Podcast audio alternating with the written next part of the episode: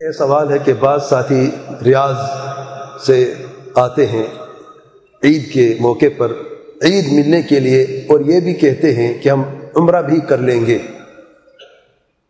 تو کیا ان کے لیے لازمی کہ وہ کی طرف جا کر احرام باندھے یا وہ جدہ سے احرام باندھ سکتے ہیں؟ اس کا حکم میں بار بار بیان کر چکا ہوں۔ کیا حکم ہے؟ میقات سے احرام باندھنا لازمی ہے۔ کیوں؟ وجہ کیا ہے؟ اللہ تعالیٰ کے پیار کا وسلم فرماتے ان اعمال بن نیت عام خدا مدر نیتوں پر ہوتا ہے۔ نیت کیا تھی؟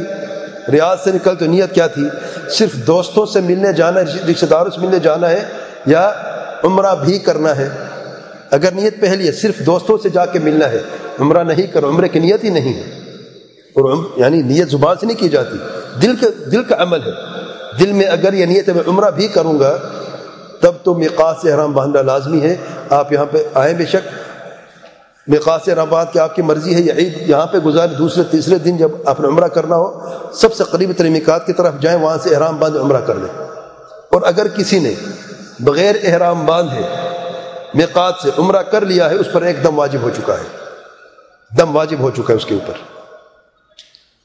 جس نے میقات سے بہ چاہے ریاض ہو، کوئی بھی شہر ہو، کوئی بھی ملک ہو، اس نیت سے مکہ یا جدہ آنے کا عزم کیا ہے کہ میں رشتہ داروں کو ملوں گا، عید بھی ملوں گا اور عمرہ بھی کروں گا۔